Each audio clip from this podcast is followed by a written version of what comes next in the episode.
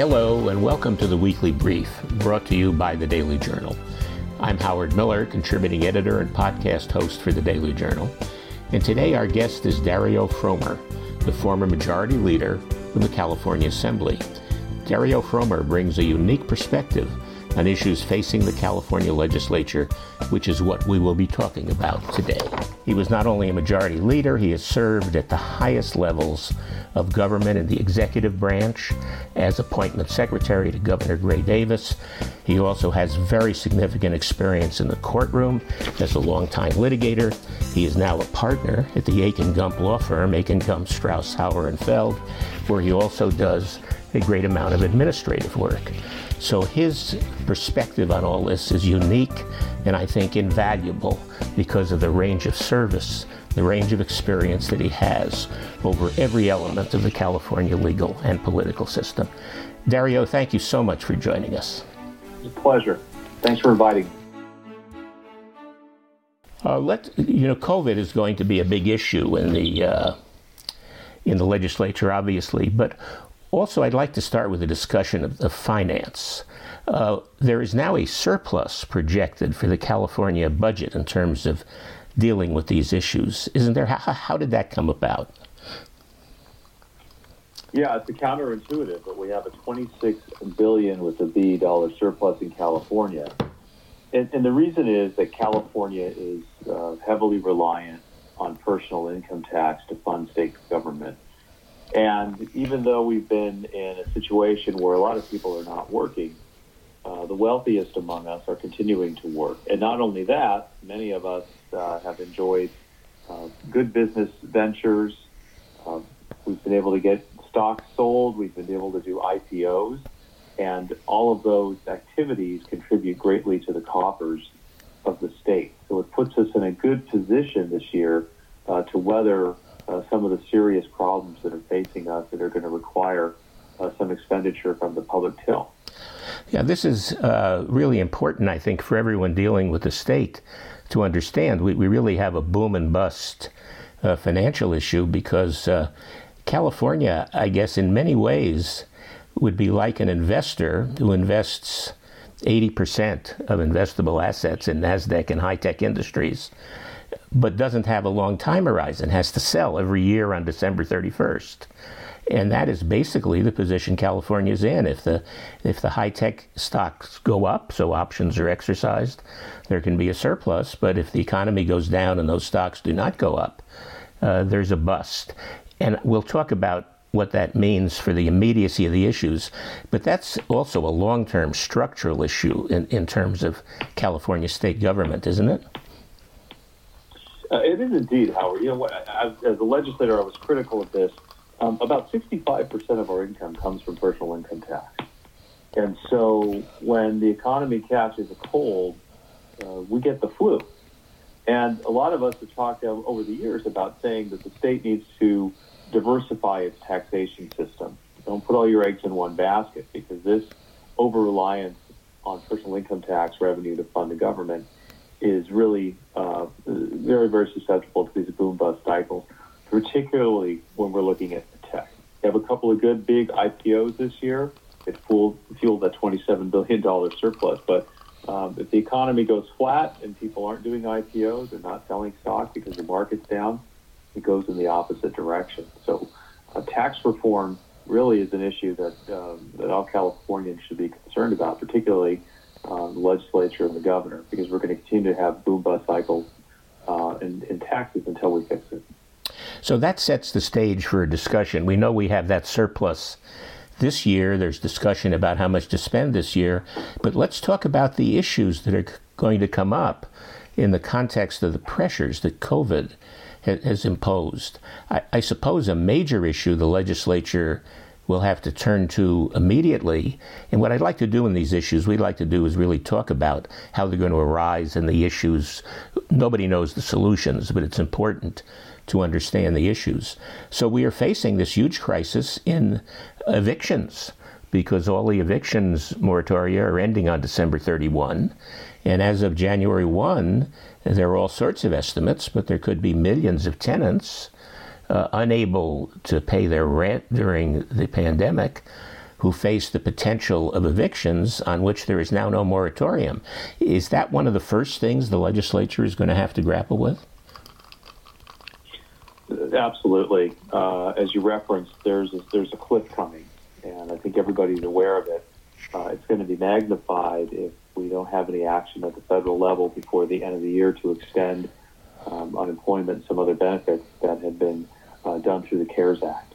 Um, but basically, you have people who are unemployed, lost their jobs, they can't pay their rent, and now uh, the landlords have been told to uh, stand back and, and, and not evict people, but that moratorium is coming to an end. So we're going to have to do something uh, in California as well as on the federal level uh, to protect a lot of vulnerable people uh, from losing their homes and being on the street when we already have a huge, uh, heavily impacted homeless problem.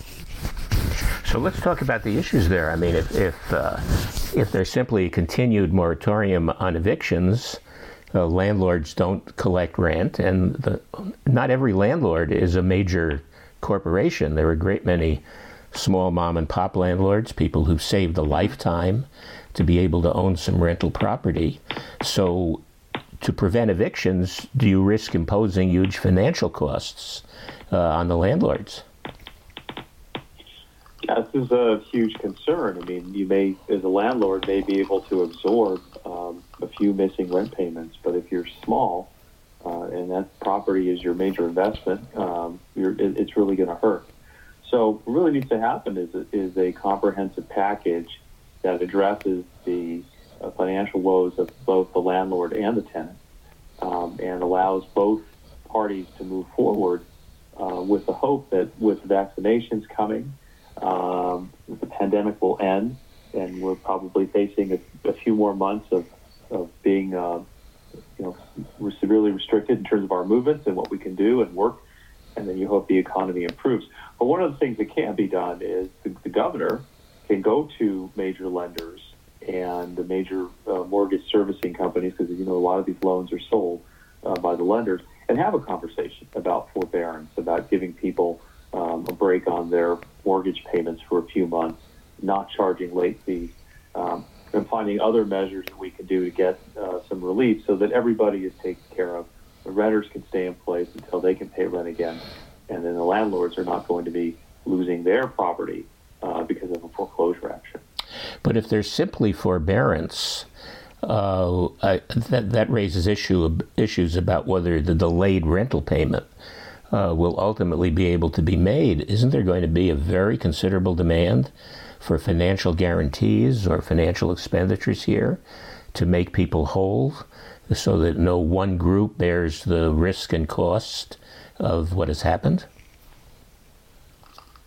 Uh, absolutely, but forbearance isn't the only solution here. There's continued support, economic support uh, for the unemployed so that they at least have some money to pay rent. Maybe it's a partial payment. It's extending the unemployment insurance.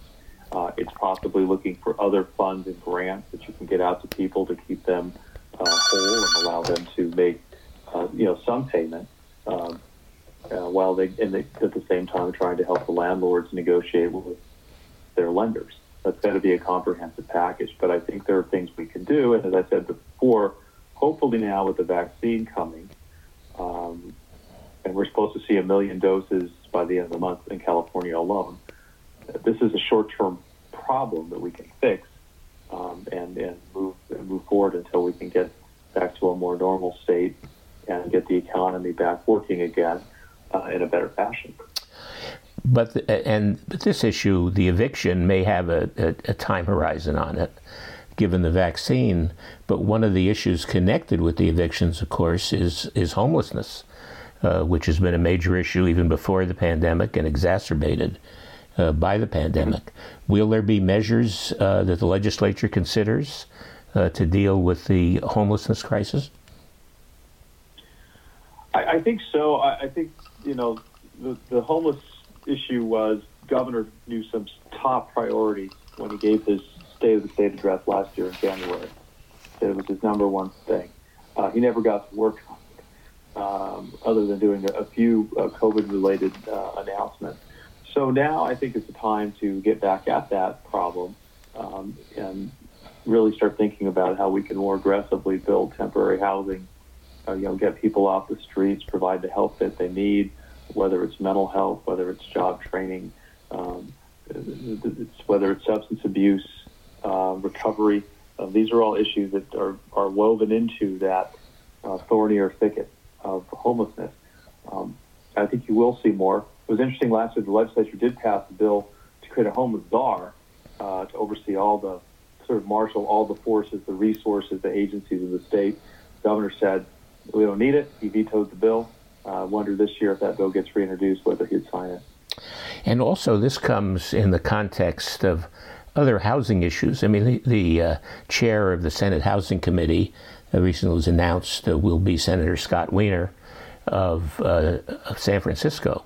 Senator Wiener has introduced bills in the past uh, dealing with homelessness that really proposed on a statewide basis to affect local control over single family uh, zoning. Uh, and those bills did not come out of the legislature in the past. But will those same issues about permitting additional housing to be built in single family zoning or areas near public transportation, that's bound to come back again in this in this current environment, isn't it? Without a doubt, without a doubt. Although we're we're seeing some some interesting changes in the housing market. You've probably read that rents in San Francisco and some parts of Los Angeles are falling uh, significantly. Uh, some people who have been renters and are working remotely have decided that they're going to they can work from anywhere, so they're moving out to um, other areas. We're seeing huge increases and spikes in housing prices in Sacramento County and the northern San Joaquin Valley, uh, San Joaquin County, Stockton, those areas. The Bay Area people are moving out there. They can afford to buy a house. They can work remotely. So that's lifting some pressure off of rents um, in communities. But long term, you're going to have to do something about the supply of housing. And that is a very thorny issue for the legislature when you start getting into the state uh, mandating what zoning will look like in certain communities. It works in some communities. It works in San Francisco, where uh, Senator Wiener's from. Doesn't work so well in other communities, which are traditionally, um, you know, populated by single-family residences. It's just a different character.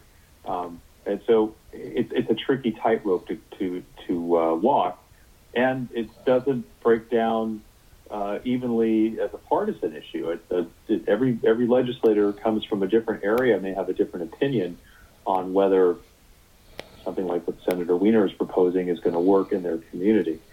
Um, the, the, big challenge is getting all these different viewpoints together and uh, trying to hammer something out and looking for common ground where everybody can agree uh, so that you can really spur uh, housing uh, both affordable housing and and continue to hope that the regular housing market uh, goes. It was pretty strong before the pandemic, um, but that is no easy task to, to, negotiate between all those different interest groups in Sacramento, um, uh, and no one has been able to do it so far.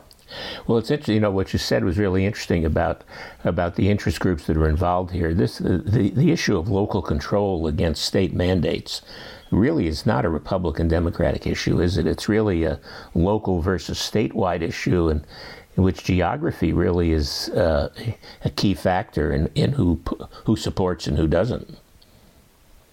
That is 100% correct. I mean, I think that the, the legislators who represent uh, suburban communities are going to have a different view on that than legislators who represent urban communities, regardless of party.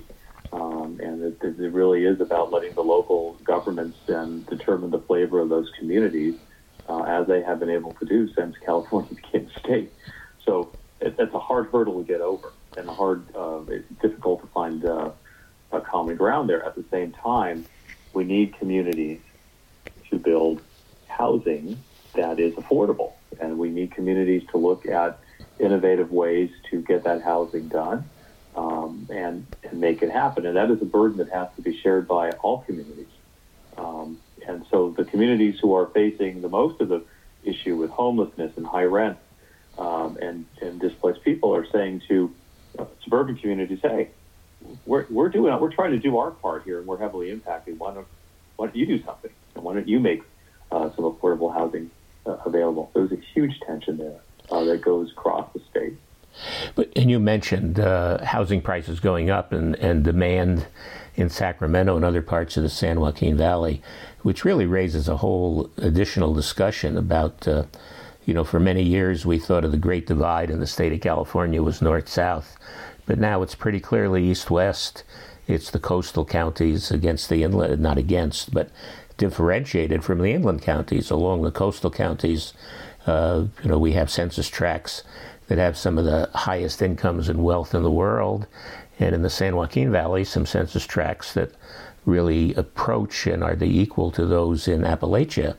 So this is also a long-term structural problem in California, isn't it? How does how does the inland part of the state, which is so different economically, get really brought in to be part of one state? It's a huge challenge. And as someone who's spent a lot of time in, in uh, Central Valley and Central California, I, I can tell you it's, it's just a different world from uh, Los Angeles and San Francisco, and different opportunities and different economics. Um, some of it is changing just because of demographics and the fact that people are so priced out of the coastal communities that they're buying in uh, in communities in the Central Valley and communities like Tracy, Lathrop, Stockton um, are growing um, dramatically because that's they're affordable and people are coming there. And those people who are coming there from the Bay Area are not necessarily working in those communities. They're telecommuting or commuting to the Bay Area, um, but they're bringing a different sensibility, uh, more of a Bay Area sensibility in those communities, and that is uh, that is changing things um, and it's also putting more dollars into local economies. Uh, but the structural issues of, of poverty and uh, the, the economics of agriculture, which are you know which are difficult, um, the fact that there's not uh, many high-paying jobs in these communities uh, continue to be um, you know major obstacles. And what we've seen in this pandemic is people who made the last few years a little progress at the lower end of the wage scale and saw their wages go up and uh, to improve their position a little bit. So that's largely been wiped out by the pandemic. People are not working, um, or they're working less, and so that's a, it's an added an added burden that we're going to have to uh, to address. And all this, of course, is affected by another issue that consistently, constantly comes before the legislature that the governor is very interested in, which is climate change, because climate change and land use have been connected legislatively so that what as we witness people working distant from distance and not having to go into offices and being able to work for a San Francisco company in Sacramento or the San Joaquin Valley, this also will have an impact on climate change policies that is the highest priority for many people uh, in politics and, and, and in the legislature. Yeah, it, it will. It, it, sort of remains to be seen what that change is going to be. On the one hand, um, if people are comfortable working and telecommuting and their employers are okay with that, uh, we may see a reduction in traffic um, from these areas. Uh, that which remains to be seen. Um, what we're all, what we're seeing on the other side of that ledger, however, is with people staying at home, uh, we're, we're seeing more and more traffic related to the delivery of goods and um, I, I, I don't want to pick on Amazon because I use them, but that's a great example. We're all home. We've got Amazon dropping off our supplies and clothing and, and groceries. We're ordering our food on DoorDash and Grubhub. Um, and that's creating additional traffic congestion and additional greenhouse gas emissions. So for a while in Los Angeles, we were thinking, wow, we've done pretty well. The pandemic's here and air quality is great. But over the summer, that turned out not to be true uh, because of an increase in freight in trucks. Um, so it, it, may actually change the dynamic of, of, what the problems are and the problems that we have to tackle uh, in climate change. Um, and that remains to be seen because we don't know if that behavior is going to continue after the pandemic or whether we'll go back to a, a world where people are happy to commute uh, to an office, you know, 40, 50 miles away. And so much of this climate change and other areas are concerned with transportation policy. You've been chair of the California Transportation Commission. I want to get to that discussion, but before we do, let's take a break. We've been talking with Ariel Frommer about issues evolving in the led California legislature.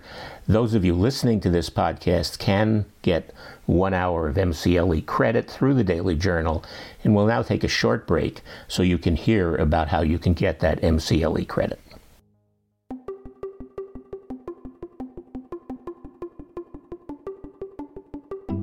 The Daily Journal is proud to provide the weekly brief and other content as MCLE credit.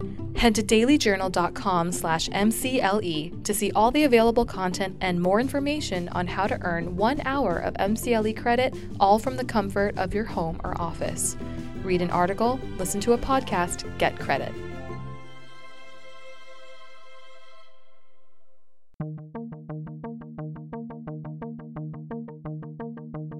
With a constant flow of information about the COVID 19 pandemic, it's become hard to keep up. That's why we've put all our coronavirus related content into one place. Now you can find COVID appellate cases, news articles, guest columns, and episodes of the weekly brief on our new page. Stay up to date by visiting dailyjournal.com/covid. We're now back from the from the break, and I mentioned before the break, Dario, you were chair of the California Transportation Commission, which oversaw billions of dollars in transportation funding. There is now not only as part of climate change, but all the other issues we're talking about, uh, housing and, and and other issues, uh, severe deficits more than usual in public transportation, which has been so much a part of the strategy in, involving urban urban issues recently. We're talking about people not riding public transportation, the buses, the trains, and the deficits are well beyond normal. Is this also going to be a financial challenge for the California legislature? Will the state government have to step up to the plate and deal uh, with uh, with what is the, the severe strain on, on public transportation now? Yeah, it's an excellent question. So this is another collateral uh, damage of COVID. Is that agencies, uh, commuter rail agencies, for example, who are uh, dependent to some degree on farebox revenues, uh, although they are heavily subsidized, they've seen their revenues go down. Uh, I was talking to Metrolink yesterday uh, in LA County, down 80%. incredible drops. similarly, the agencies who have passed local sales tax uh, initiatives to fund transportation, they have seen their sales tax revenue decline. Uh, tolling agencies who are charging you to go on express lanes or toll roads, they have seen a huge decline in revenue. Uh, all of this at a time where California really wants to promote more use of commuter rail, more use of transit, and more use of toll lanes as a congestion management and a greenhouse gas mitigation factor. So the numbers are going to be staggering, and it's just it's another issue that the legislature is going to have to figure out. I would imagine that there's going to have to be some uh, subvention, some sort of infrastructure package, perhaps a bond measure, to at least temporarily help some of these agencies get out of the hole and uh, to help them move forward. Um, the other thing that's happening because the revenue is gone uh, is that they're not able to complete projects that are already promised. So they have big holes in their budget and projects that are already slated to go. So there's going to have to be some sort of aid, I think, to these agencies to help them get through uh, the next couple of years. And there may also be a federal transportation bill which will help out with that. There's more and more talk about bailing out the transit agencies and the local agencies. So I think it'll be a state and federal um, effort um, that'll have to happen. How much how much money will come from that, I, I don't know. Of course, this cuts across a lot of other issues. There's been a, a growth in, in the uh, sales and purchase of used cars, uh, which are not environmentally friendly at all. Uh, because of people not wanting to take the risks of public transportation, and that con- that has contributed to a decline uh, in environmental quality. Uh, and so all these issues connect, and an issue that plays a role here while we're talking about climate change are other environmental issues that have now become very prominent, especially the issue of environmental justice, uh, which has become, in the last several years, a prominent part of the environmental discussions in ways that it has never been before, as more and more people come to understand and realize the impact on minority communities and communities of color in terms of the environmental impact. Is, is environmental, the issues of environmental justice uh, going to be more prominent, and will the legislature have to deal with those as well? Uh, they, they, are. I mean, they have been prominent. I think they're going to continue to be um, uh, prominent. Uh, but environmental justice is also, as an interest group, is also rubbing up against and conflicting with other uh, interest groups. Um, one of the big issues in California is California is one of the few states that has a very robust, its own very robust climate program. And that program has primarily uh, been uh, orchestrated by the use of carbon credits, uh, where polluters can uh, buy credits uh, to comply with their obligations. What that means is that the polluters are not all, always directly reducing emissions at their facilities or in their fleets. And that has led to charges by the environmental justice community that the state really isn't doing enough uh, to reduce greenhouse gas emissions and air pollution um, at the source. Uh, and a lot of those sources are in communities that are disadvantaged.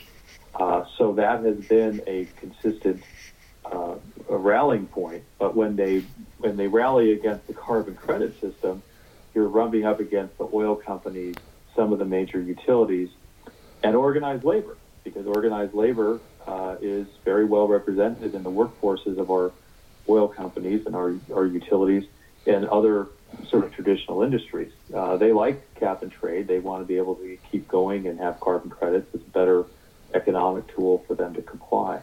Um, so those those forces are going to continue to clash in Sacramento, uh, and the legislators are going to have to make some decisions, uh, particularly I think now about air pollution uh, in the near term, um, that are going to be uncomfortable because they're going to have to they're going to have to choose some sides. Yeah, no, that's a very insightful description. And, and what people come to realize is that many people that have ordinarily been allies, I mean, you think of many people, for example, uh, having climate change as a, uh, as a priority, at the same time being very involved in civil rights and, and, other, and, and other equivalent issues.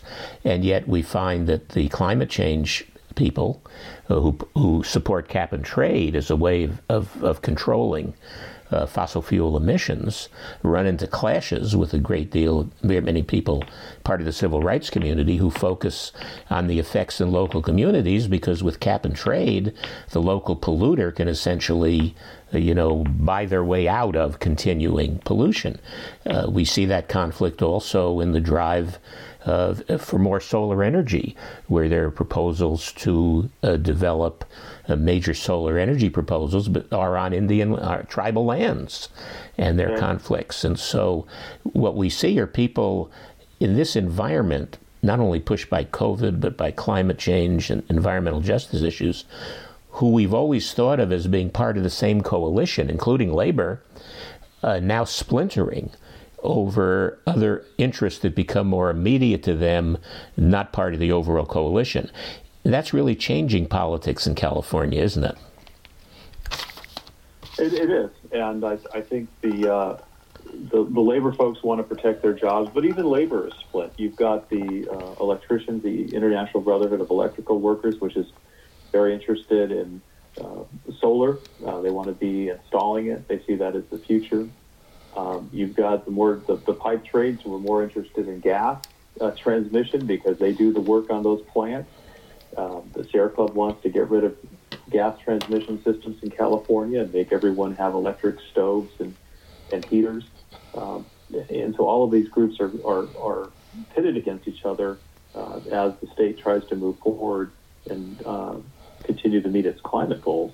Uh, it's going to be a continued fight, and it's going to be interesting to see how that plays out.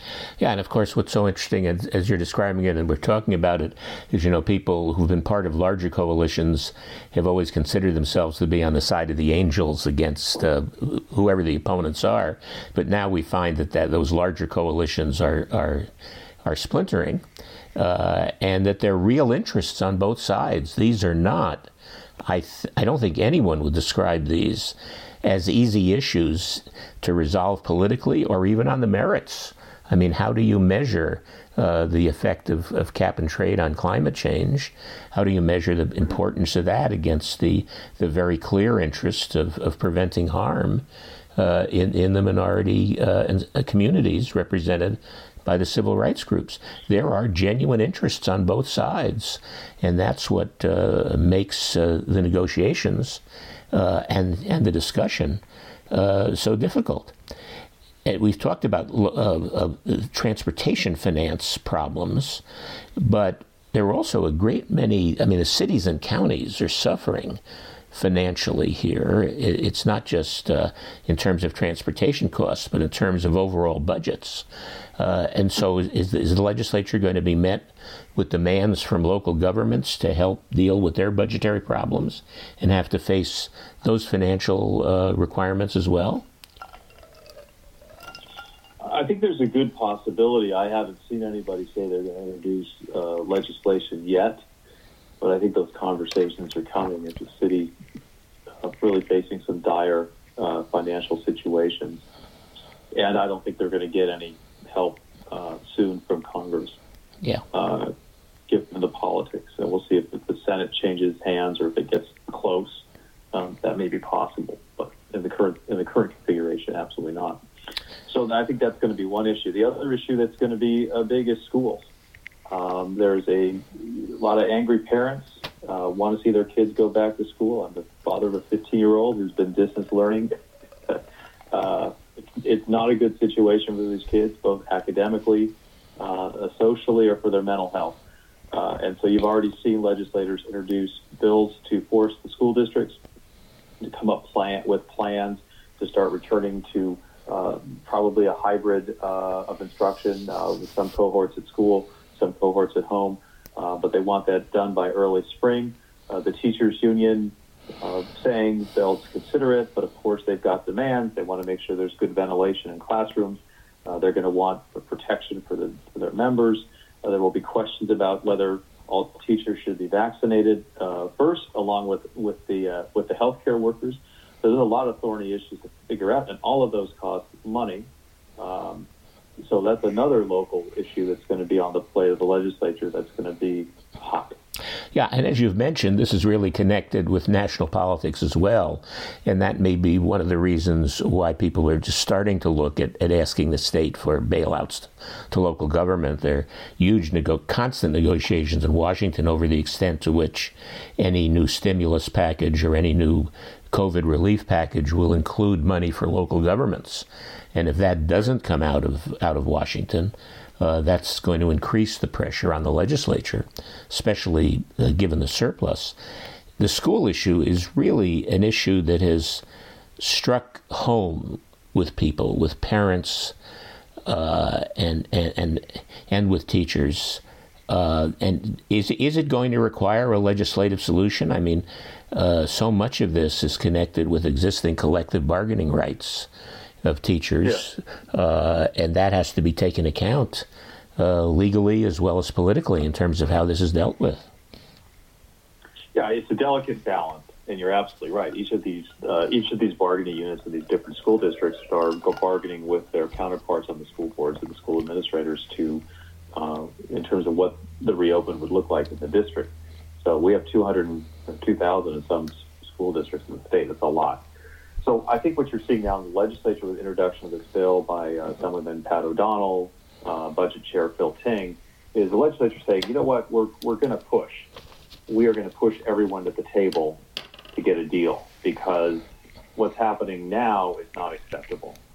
Uh, and so you're going to see some real effort to make everybody sit down and figure it out, and basically saying if you if you can't figure it out, then we will figure it out for you. But we the situation is untenable uh, once we once these counties and cities start emerging back to uh, more favorable COVID tiers. We've got to get people back into the classroom. So that's really what's happening now. There, I think it's really an effort to push everyone to the table, and also to push the governor, who's been quiet on you know, people are saying, "Where's where's the plan, Governor, to get people back to school?" Um, so that's what's going on there. I think it's more of a tactic to get everyone to the table and and start negotiating good faith, so we can get to some deals and, and then move forward.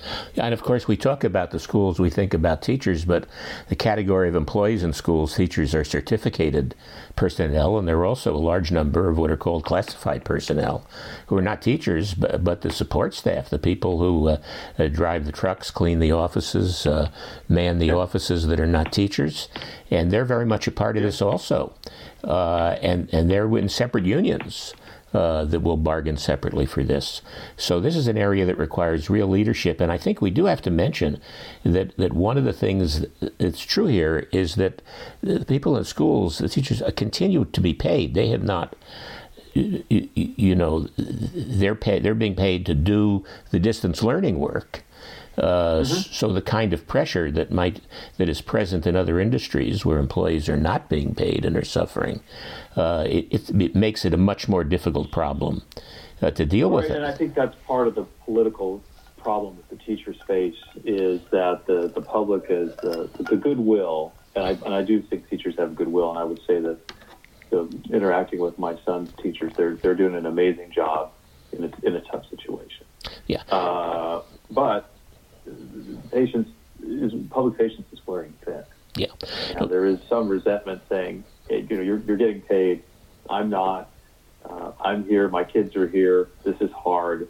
Um, I need you to step it up and, and get back in there, get back in the classroom.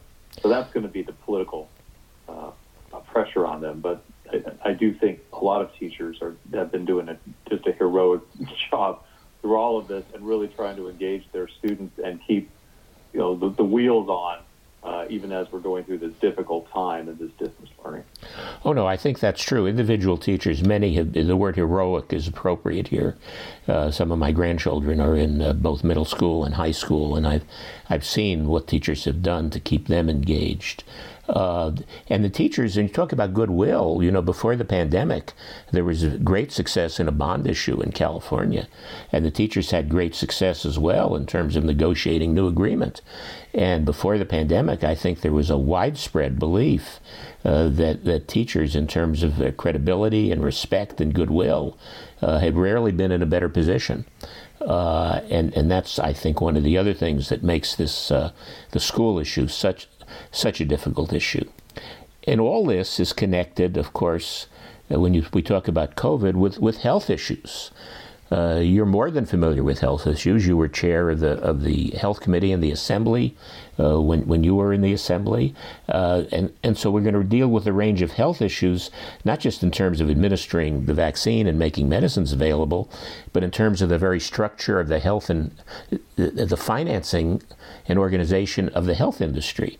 And those issues are going to come to the legislature as well, aren't they? Yeah, that's that's 100% correct. Um, you know, that COVID has not only uh, stretched the resources of you know our ERs and our our hospitals thin, uh, but it's also been very very expensive, and uh, there's not an easy way to pay for that, and that's going to be an issue. And a lot of hospital systems have lost money. Not just on treating COVID patients, but for the fact that for a while they were prohibited from doing elective surgeries and other procedures where they actually make money. So there's going to be a great amount of pressure um, by the whole healthcare system um, on the state to rectify uh, some of these problems. And then on the other end of COVID, uh, we have the, the poor patients, many of whom have lost health insurance. Uh, that has impacted health insurers and, and providers adversely. I know many doctors who have seen their practices almost evaporate um, overnight because nobody's coming in, people don't have insurance, uh, many people are afraid to go to the doctor unless it's absolutely urgent. So the whole system's going to have to recover, and there's going to be a lot of, just going to again collateral damage from COVID um, that will need to be addressed uh, in the years ahead. I don't think we'll really know what those damages are uh, for a while, but that is going to land in the legislature as well. I think in terms of funding uh, for for state paid services. Um, funding for the, uh, the, the uncovered costs of treating COVID patients, um, and then you know, the, sort of the shoring up of some of these hospital systems, which are you know, teetering. Uh, they're really they're in trouble. And one of the things that I think is uh, when you when we talk about these and you hear about everything that's happened uh, to medicine. I mean, telemedicine has had a huge impact in terms of, of doctors' practices. Uh, you realize, I think, that this is not just a case of saying uh, when we get the vaccine up and the pandemic is under control, uh, we're just returning to what it was before. Uh, that's not in the cards, I think. This is a whole new set of conditions. I mean, I can't help but think that in another great uh, crisis, the phrase a New Deal became the, the, the touchstone of what was being done in the country. But even putting that down now without capital letters, there are new conditions here for everyone. And in effect, people will be starting from a new point. And in effect, we will have to think of a new deal in terms of all these arrangements, won't we, to, to solve these extraordinary problems? Yeah, it's, it's could create a huge problem and, and, and, more disruption. And, you know, we only have a lot of communities in California that don't have great access to health care, particularly in rural California. There are not as many doctors, but there are not specialists. There are few hospitals. Um, and so the dominoes could really fall in a, in a, in a very bad way in these communities if you have practitioners uh, closing up shop, uh, if you have hospitals consolidating or closing facilities because of the, uh, the collateral damage economically from COVID. Uh, as I said, I think it remains to be seen how bad the damage is going to be, but we're going to have to think about how to shore up those healthcare systems and how to uh, keep practitioners out there and, and uh, uh, that may require financial help and maybe some sort of federal program. I, I don't know. Um, but that's it's a new world. And then you touched on another thing is the use of telemedicine has really grown uh, because of COVID. And so everyone, uh, they may be happier with that, but does that change the model of practice for um, certain doctors? And you just work out of your house mostly and give people advice and tell them to go get a lab, uh, uh, go to the laboratory, and you'll look at the results and tell them what's wrong. No. Sort of the in person may not may not be required anymore, other than for you know for uh, inpatient and outpatient uh, surgical procedures. It could be a different world. No, the growth of telemedicine, telemedicine's been around a long time and struggling to gain traction. It increased slowly. The people who were very seriously involved in the planning and implementation of telemedicine uh, at the end of 2019, the, these are not the exact numbers, but the magnitude is, is, is, is, accurate. They anticipate how many telemedicine visits there would be in uh, 2020. Uh, their estimate, I think, was 30 or 40 million based on what had happened in the past. This is across the country. Uh, so far in 2020, there have been over a billion telemedicine visits. Uh, doctors all over the country are changing how they practice, and uh, this sets a model in, in, in, in regulatory reform uh, because so many regulations, and this is part of the discussion in California, I think, so many of the regulations affecting telemedicine were dramatically changed. For example, ending uh, the, the, requirement that every every time you have a patient in a state, you must be admitted to practice medicine in that state. Right. And and right. Uh, all sort and, and that's the kind of regulatory change to make these things work that I think the state is is uh, going to have to look at we, we've been talking about a range of issues created by COVID and, and, current crises. We will continue to talk about more. We've been talking with Dario Frommer and his extensive experience in these areas. But the Daily Journal not only covers this issue, though it does have extensive coverage of COVID, but it does cover a great many other issues. Let's take another short break and hear about other issues the Daily Journal uh, is now covering. The weekly brief is brought to you by the Daily Journal, California's largest legal newspaper. Here are some of our top stories from the week of December 14th. State court judges and lawyers are holding out hope that 2021 will fare better for civil trials than 2020 did. Since the outbreak of the coronavirus pandemic, civil trials have been stalled since March. It's left a massive backlog of cases and a pessimistic outlook about the near term future. Many attorneys have expressed anger or discouragement about how the system has worked in 2020. Some say court leadership has been secretive and judges have not communicated well with attorneys. While some counties have managed to get some civil cases done, it hasn't been without resistance and problems. And though appellate attorneys still have work, they're now worried the case pool will dry up if civil suits don't resume soon. At least two deputy district attorneys made it clear they don't agree with new Los Angeles DA George Gascon's policy to remove sentencing enhancements for serious crimes.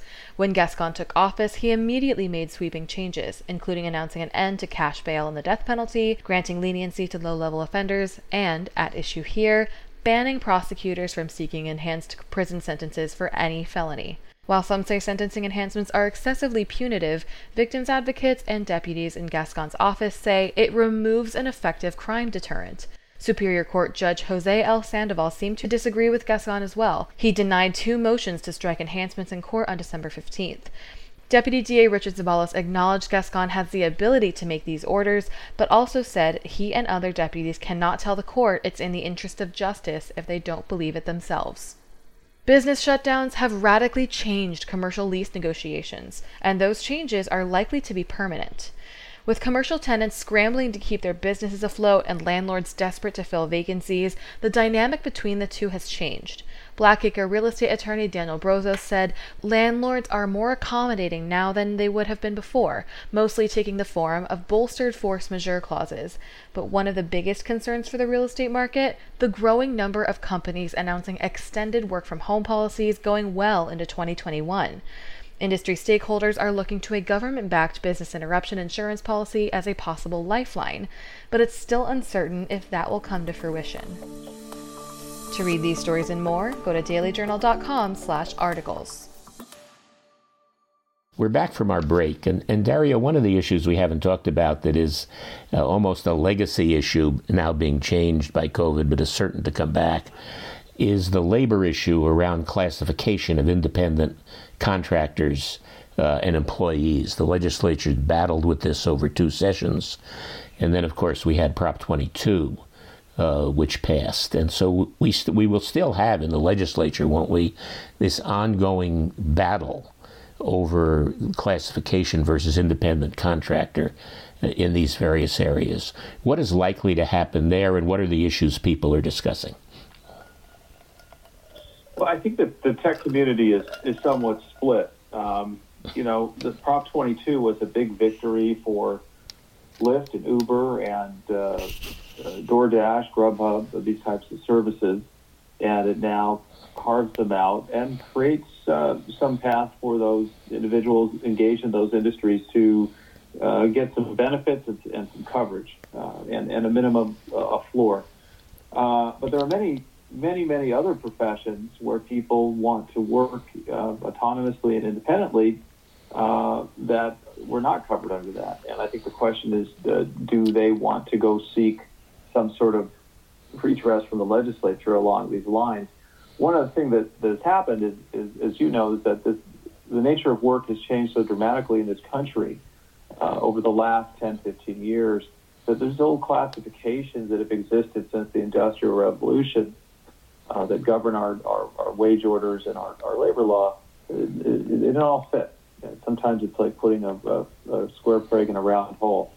And, and in a way, we do have to reimagine the economy and what's going to work and how we're going to protect uh, workers in a new world where they may do several different types of, of jobs. I mean, they may be working during the day for somebody driving Uber or or you know, DoorDash. DoorDash. Um, they may decide to be in a certain place and contract with several uh, different companies with that work. Uh, as many of the Uber and Lyft drivers, they'll drive for those two companies and, and perhaps others. So it's raising a lot of new issues in, in, in the economy that need to be dealt with. I, I, would say that some people in tech are thinking that uh, there ought to be a, a, sort of a bigger deal uh, along the lines of Prop 22 and to do that with labor um, to bring everyone together and try to find a way to go forward uh, to allow for this industry, but also to make sure that workers are protected, they're getting benefits, benefits are portable, uh, and that they're getting paid uh, in a way that is that is fair. Um, I think others are are pleased with the result of the election, and they don't think anything else should happen, and it lays down a marker. Um, labor was there several times. I know there were conversations with labor uh, in the run up to 22 to try to do a deal. Um, for various reasons, that didn't work. Uh, labor, uh, maybe they thought they could win 22 and they didn't need to do that. But now um, they're in a tough position because California being the largest state, you start passing a model like this, uh, it will go to other large states as well, and um, that's going to put the uh, put labor uh, back a bit. Um, so they have to think about what their new position is in, in this in this new world. Uh, that's a long answer to a short question, but those are some of the big uh, issues that are going to have to be resolved, the different interest groups that will have to make uh, uh, some sort of uh, common ground if we're going to make progress on those issues in the legislature this year. It's just so contentious. Uh, and I don't know that in this current session, which I think will focus mostly on COVID, uh, whether we're going to see a lot of, of uh, progress uh, on sort of this, this new economy, this gig economy. You know, that's very insightful. But, you know, this was a big victory uh, for the tech workers, uh, not just for Lyft and, and, Uber, but for the whole model of, of the gig economy. And not to give anyone negotiating advice, but there are many people who feel the best time to negotiate a permanent settlement is after you've scored a victory. Uh, but it'll be interesting to see. The risk here, as you've said, is that people on both sides stick to very strong, almost absolutist positions. Uh, and what you said is certainly true. The model of uh, labor laws uh, are based on the industrial economy, industrial wage orders. Uh, adopted by a commission that no longer exists and therefore can't be modified by that commission now govern a large amount of labor law regarding uh, you know rest and meal breaks and uh, uh and you know covering employee expenses. Uh, and yet, how do you apply the concept of rest and meal breaks mandated by the labor laws to someone who works at home? Uh, it, it, it, just to state the problem illustrates the difficulty. Uh, and so, whether it's done in this session or in some other session, it certainly uh, going to have to be resolved, or else it'll continue to be fought out in the courts over decades, which maybe is is is is the worst uh, is the worst outcome. Right. One other issue involving finance that I think our listeners are very interested in, and it may not be the highest priority, but in terms of its impact, it's extraordinarily important.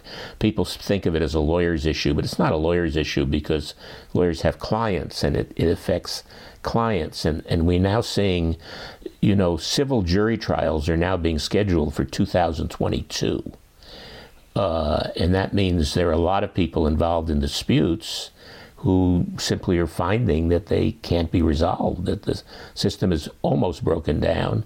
And not to any fault, I think, of the courts. I think the courts, the Judicial Council, with its emergency powers, have, have also acted heroically here to deal with the current situation. But isn't court funding an issue uh, to deal with this that, that the legislature is going to have to face in this session as well? Well, it's another one of, of many issues, and as you said, it's it's not a sexy issue, but it's a really important issue. And I would agree with your assessment. I think that the courts have done a really heroic job of managing during COVID. Uh, you know, those of us who are now participating in the video appearances and the court calls, uh, things have gone pretty smoothly, and uh, at least we're able to get some things resolved. But we have put off uh, a lot of trials, uh, necessarily so uh, and that's going to clog things up. Um, the problem is that my, my experience, the legislature as a lawyer, uh, is that uh, you know the courts often fall down the, the list in terms of priority. They don't have built-in uh, constituents other than you know sometimes uh, well-intentioned uh, litigators who want to come and talk about that. And of course, the Chief Justice has been a great advocate uh, for all of, for all of courts. Uh, and so it's, it's hard. It's very hard to when you're making decisions about, you know, providing health care or, or uh, are we going to get our kids back to school or pay vaccines. Uh, sadly, the, the, the, sort of the concerns about the wheels of justice fall down the list. Last year, the governor cut money from the budget. The May revise wasn't a huge cut, um, but I would really hope, and I would really urge people listening to talk to their legislators about the importance of funding the courts so that we can uh, make sure that people are having access to justice uh, in, a, in a expedient manner, uh, that our courts are open, that they're operating. Uh, it's, it's unfair to people when they have to wait that long to have their, to have their day and, and to get justice. Uh, I think all of us in the profession have to be advocates for that. And, you know, the court budget is really a minuscule part of the overall state budget. And every one of the issues that we are talking about is affected by the court budget. I mean, if you have an, a, a, labor issue that needs to be brought to court, if you have a health issue that needs to be brought to court, if you're talking about how the courts will function during, uh, in terms of evictions, if you're talking about people being injured and, and needing immediate relief, I mean, every one of the issues we've spoken about eventually rests on a court system that functions. Uh, because if the court system doesn't function, if people can't get justice in the court system, uh, that that that hurts every one of these issues. So we raise that at the end. It's always said how important it is. It's a small part of the uh, of, of, the state budget, uh, but you, I think, are in a critical position in terms of working with people uh, to help bring this to everyone's attention as well. We've been talking with Dario Frommer uh, about all these issues. And I want to say again what extraordinary experience he brings and why his perspective and analysis of these issues are so invaluable. He's been at the highest levels, as I mentioned, the legislature, the executive branch, and administrative agencies, been a litigator. And his discussion of this, I think, has helped to enlighten all of us on the issues that not only the legislature, but that we all face in 2021 and the years ahead. Dario, thank you so much. We're honored that you've taken the time to be with us. We greatly appreciate it. My pleasure. Uh, thanks for the very thoughtful and uh, well well researched question.